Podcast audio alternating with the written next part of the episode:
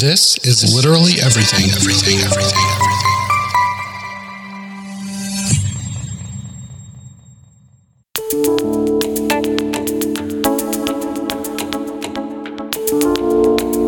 If you're like me, you have a pile of books older than your grandma's mom and taller than the Empire State Building just begging to be read.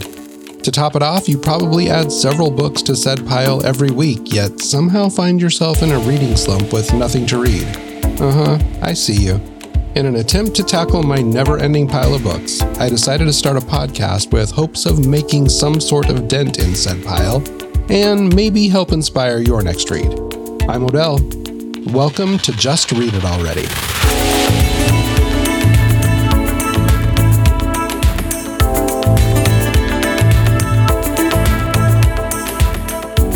Welcome back, my friends. We are in the final few days of August, which means fall is just around the corner. This makes me super happy because the week that I'm recording this, temperatures were above 100 degrees here in Portland. Hasn't been a bad summer, but we eventually got some of that heat. Already over it. I'm ready for some cool, wet weather.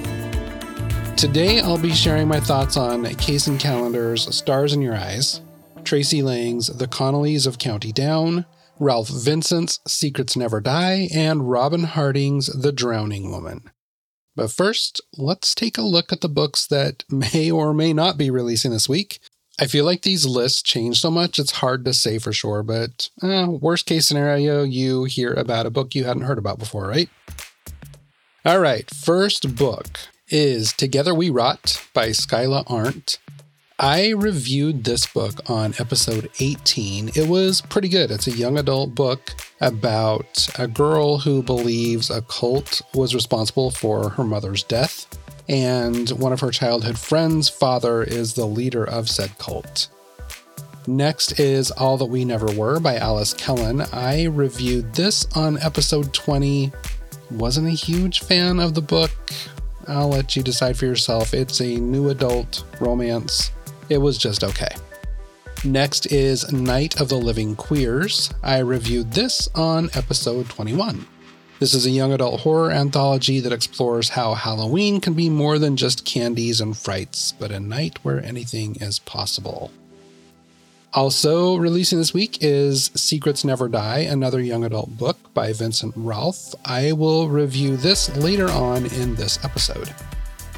Next is Learned by Heart by Emma Donoghue, a heartbreakingly gorgeous novel based on the true story of two girls who fall secretly, deeply, and dangerously in love at boarding school in 19th century York.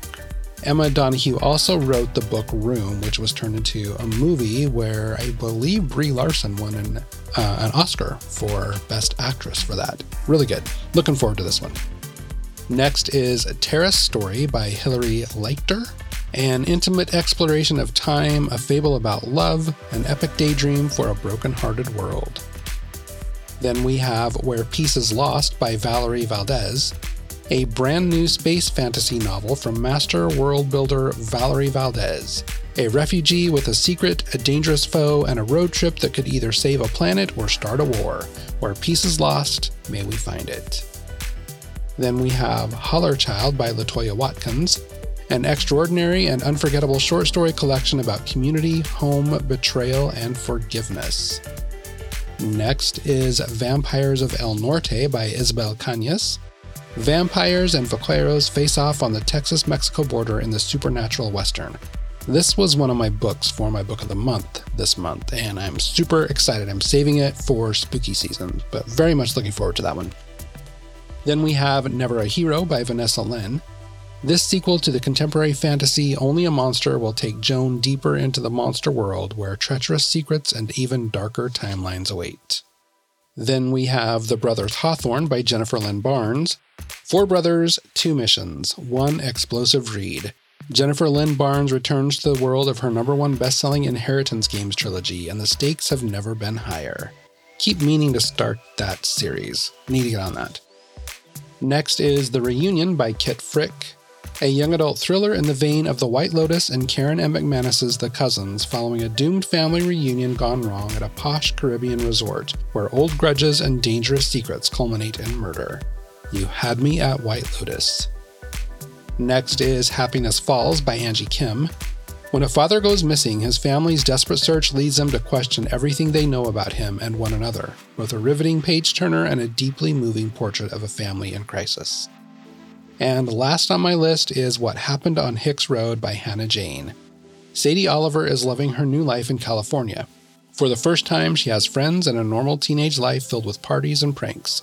But when one of those pranks goes horribly wrong, Sadie hits someone with her car on a dark, winding road, or at least she thinks she did. This week I added arcs of Finding My Elf by David Valdez, Man's Best Friend by Alana B. Little, and The Clinic by Cate Quinn to my pile. All of these arcs were courtesy of the publishers through NetGalley in exchange for an honest review. Finding My Elf releases in November of this year, and then The Clinic releases in January of 2024. And Man's Best Friend doesn't release until May of 2024. So look for those reviews of these books roughly three to four weeks before their release dates. All right, time to jump in to the reviews. First on my list is Kacen Callender's Stars in Your Eyes. I received an advance reader's copy of this book from the publisher through NetGalley in exchange for an honest review. This book will be released on October 10th, 2023 by Forever. The synopsis reads Logan Gray is Hollywood's bad boy, a talented but troubled actor who the public loves to hate. Matty Cole is an up and coming golden boy, adored by all but plagued by insecurities. When Logan and Matty are cast as leads in a new romantic film, Logan claims that Matt has zero talent, sending the film's publicity into a nosedive. To create positive buzz, the two are persuaded into a fake dating scheme, but as the two actors get to know their new characters, real feelings start to develop. As public scrutiny intensifies and old wounds resurface, the two must fight for their relationship and their love. A heartfelt, hopeful, and nuanced story about identity, healing, and growth. This was the first book that I've read by this author, and while I liked it well enough, I didn't totally love it.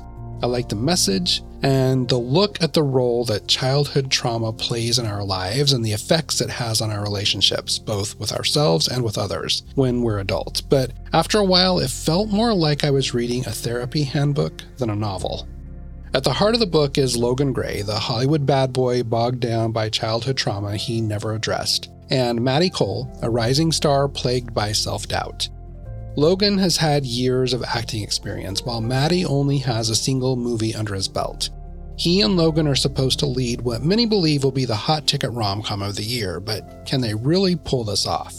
Logan and his antics are a PR nightmare.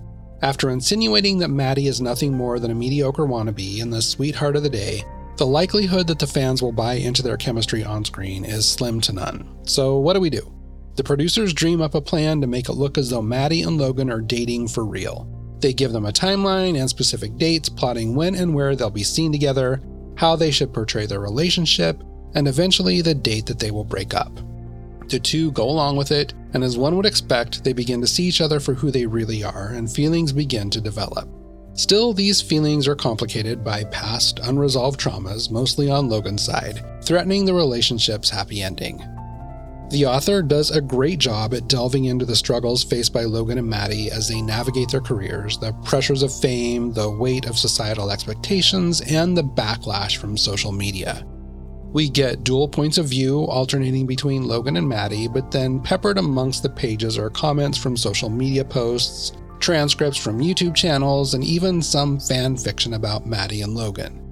I can see what the author was going for here, and honestly, it kind of worked, though I felt the fan fiction was totally out of place. It just felt really weird. If you've listened to this podcast for any length of time, here's something you may not expect me to say. I wanted a little less drama and some more romance. The tone of the book was much more serious than I expected. That's not really a bad thing. I felt the author handled the topics of childhood sexual abuse very well, did a great job at showing how those unresolved traumas carry over and can really fuck one up as an adult. While I appreciated the approach, it just started to feel a little too heavy for me after a while. Also, I didn't like that the book was tied up in a pretty little bow at the end. It didn't need that. This is an adult novel. Had the author left us on a hopeful but slightly unfinished note, I think I would have been more on board with it. That said, minor problems aside, the book is entertaining and thought provoking. I would recommend it to someone who isn't afraid of romance with a side of childhood trauma. I gave this one three and a half stars on my blog and Storygraph, and three stars on Goodreads. Next, we'll take a look at The Connellys of County Down by Tracey Lange. This book was first published by Celadon Books on August 1st, 2023, and was my July Book of the Month pick. The synopsis reads when Tara Connelly is released from prison after serving 18 months on a drug charge, she knows rebuilding her life at 30 years old won't be easy. With no money and no prospects, she returns home to live with her siblings, who are both busy with their own problems. Her brother, a single dad, struggles with the ongoing effects of a brain injury he sustained years ago, and her sister's fragile facade of calm and order is cracking under the burden of big secrets. Life becomes even more complicated when the cop who put her in prison keeps showing up unannounced, leaving Tara to wonder what he wants from her now. While she works to build a new career and hold her family together, Tara finds a chance at love in a most unlikely place. But when the Connelly's secrets start to unravel and threaten her future, they all must face their worst fears and come clean, or risk losing each other forever.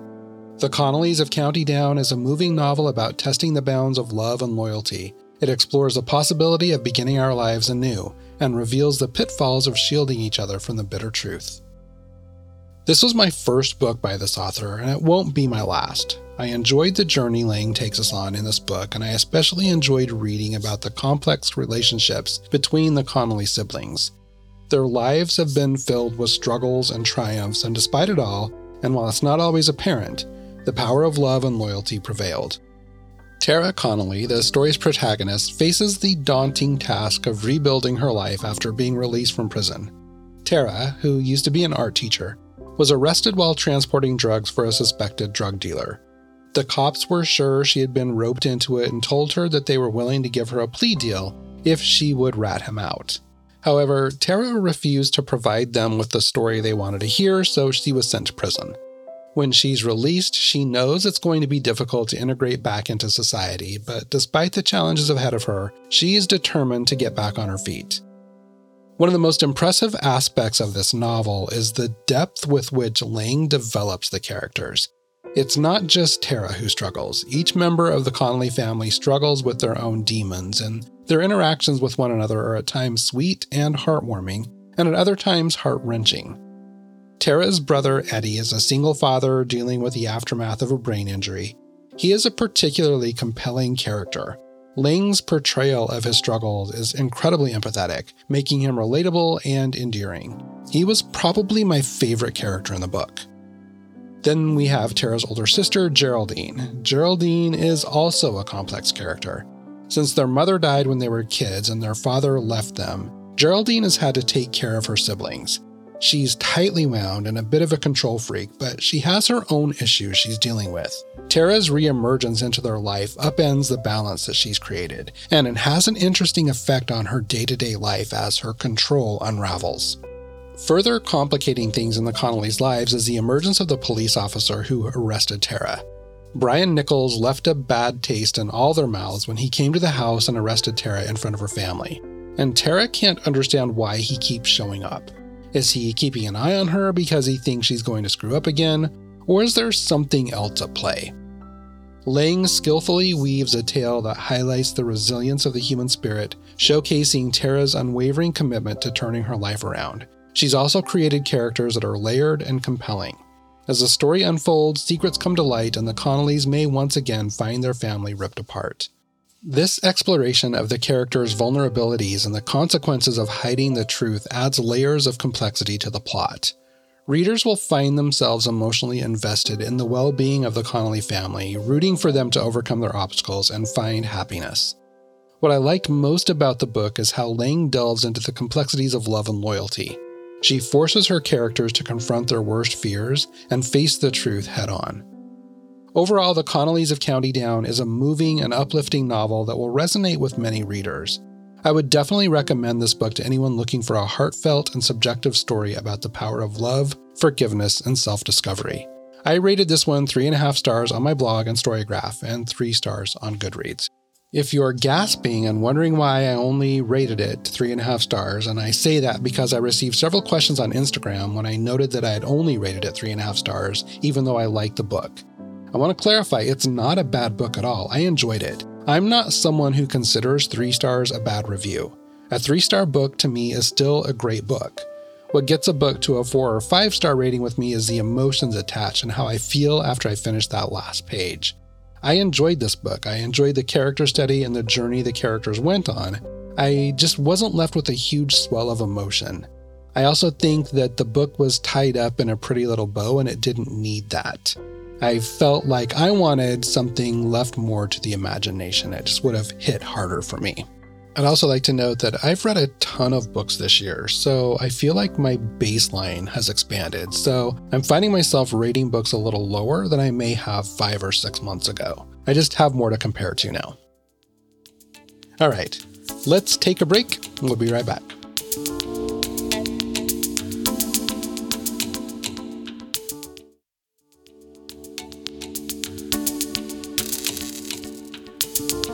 Next, we'll take a look at Secrets Never Die by Vincent Ralph.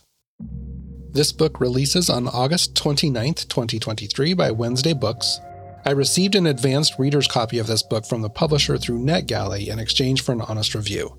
The synopsis reads Every year, Sam Hall and his friends hold funerals for their secrets in an abandoned hut in the woods that they call the Dark Place. But this year, their secrets are coming back from the dead to terrorize them. Sam is a former child star whose career went up in flames, literally, and no one, not even his best friend, knows why. His friends each hold a secret pertaining to that night, a secret they would all like buried. Now, someone from the past is blackmailing them with their dangerous secrets. Sam isn't sure who he can trust, who's watching him, or how far he's willing to go to bury the past once and for all. After reading the synopsis, I was excited to check out this book and find out what these dirty secrets were that this friend group was hiding. Unfortunately, the book as a whole left me feeling a little underwhelmed. I went into this one expecting an edge of your seat thrill ride, but what I got was more like the kiddie roller coaster ride. The storyline centers around a group of friends who, every Halloween, hold funerals for their secrets in an abandoned hut called the Dark Place. When the book begins, the friend group prepares for their annual ritual, and when it's time to go spill the beans, something goes horribly wrong. When the main character, Sam, goes into the dark place to confess, he hears loud thuds coming from outside. When he goes to investigate, he and his friends find the abandoned cabin covered in blood, and screams tear through the surrounding forest. The next day, someone begins to send messages to the friend group. These messages start off taunting and then become increasingly threatening. Soon the threats extend to their immediate families. Sounds creepy in concept, right? Unfortunately, the execution of this concept fell flat for me. This left me underwhelmed. The opening scene at the secret place was pretty intense, and after reading that, I was super excited for what lie ahead. Sadly, the intensity in this scene didn't carry forward through the rest of the book. One of my biggest problems with the book was the characters, particularly the protagonist, Sam. I didn't find Sam sympathetic, and the other characters in the book felt like a caricature. There was a lack of depth which failed to elicit any real connection or empathy from me. I was never fully invested in their experiences or their struggles.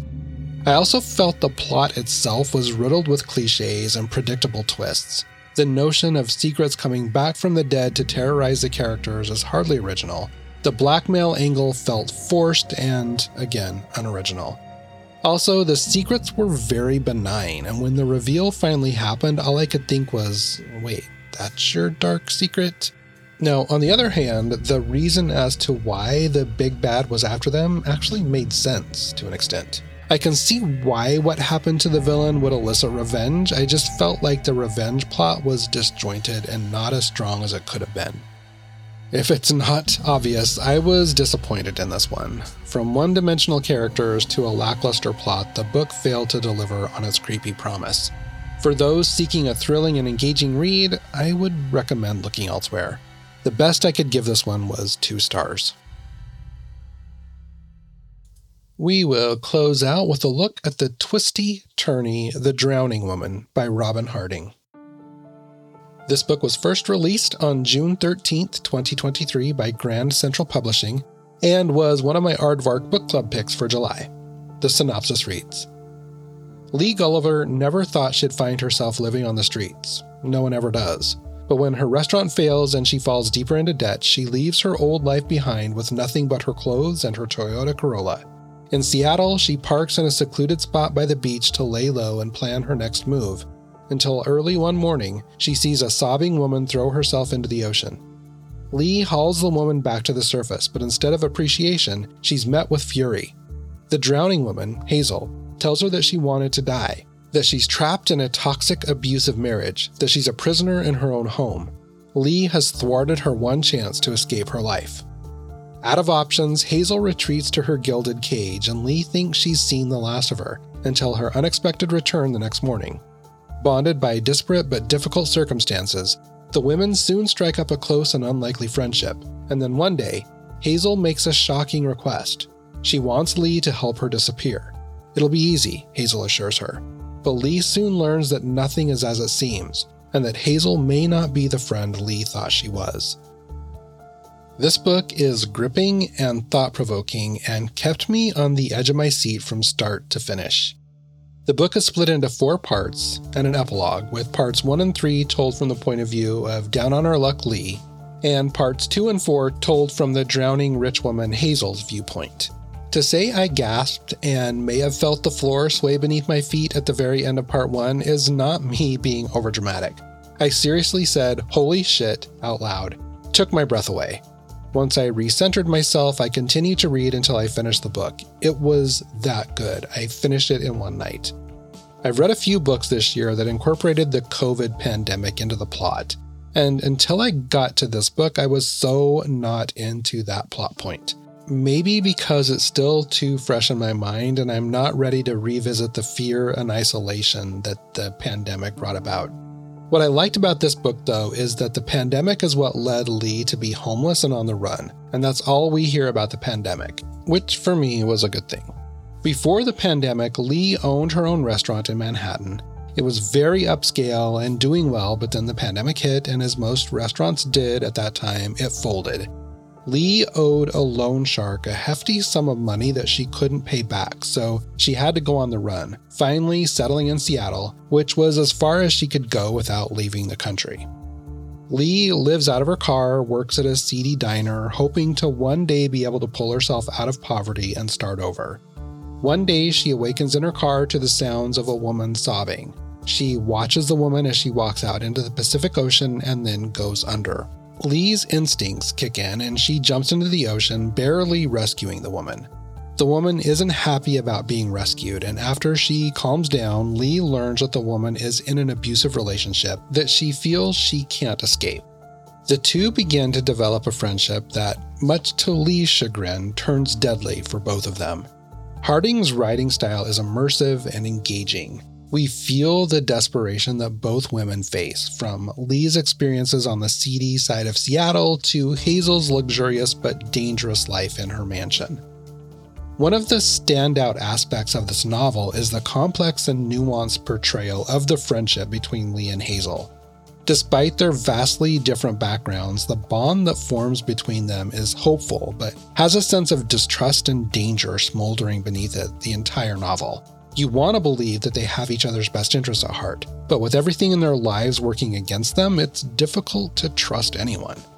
As the story unfolds, the tension steadily builds as Lee becomes entangled in Hazel's plan to escape her abusive marriage.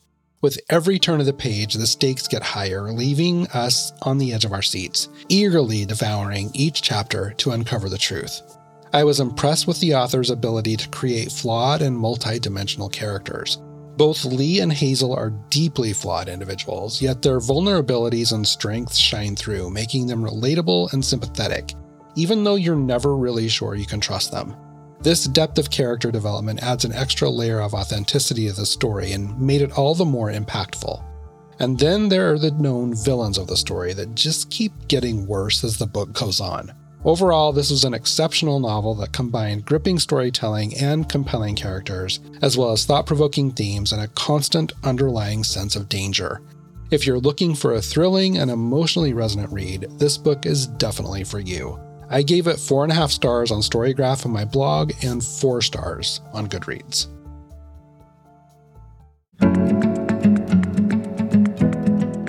All right, that's all I have for you today. Just want to remind you for more up to date bookish news, be sure to follow me on Instagram at Just Read It Already Pod. And please come back next week when I share my thoughts on Nikki Erlick's The Measure, Tim Murphy's Speech Team, Freida McFadden's One by One, and Sarah J. Maas' House of Earth and Blood. I'll see you then. Have a great week.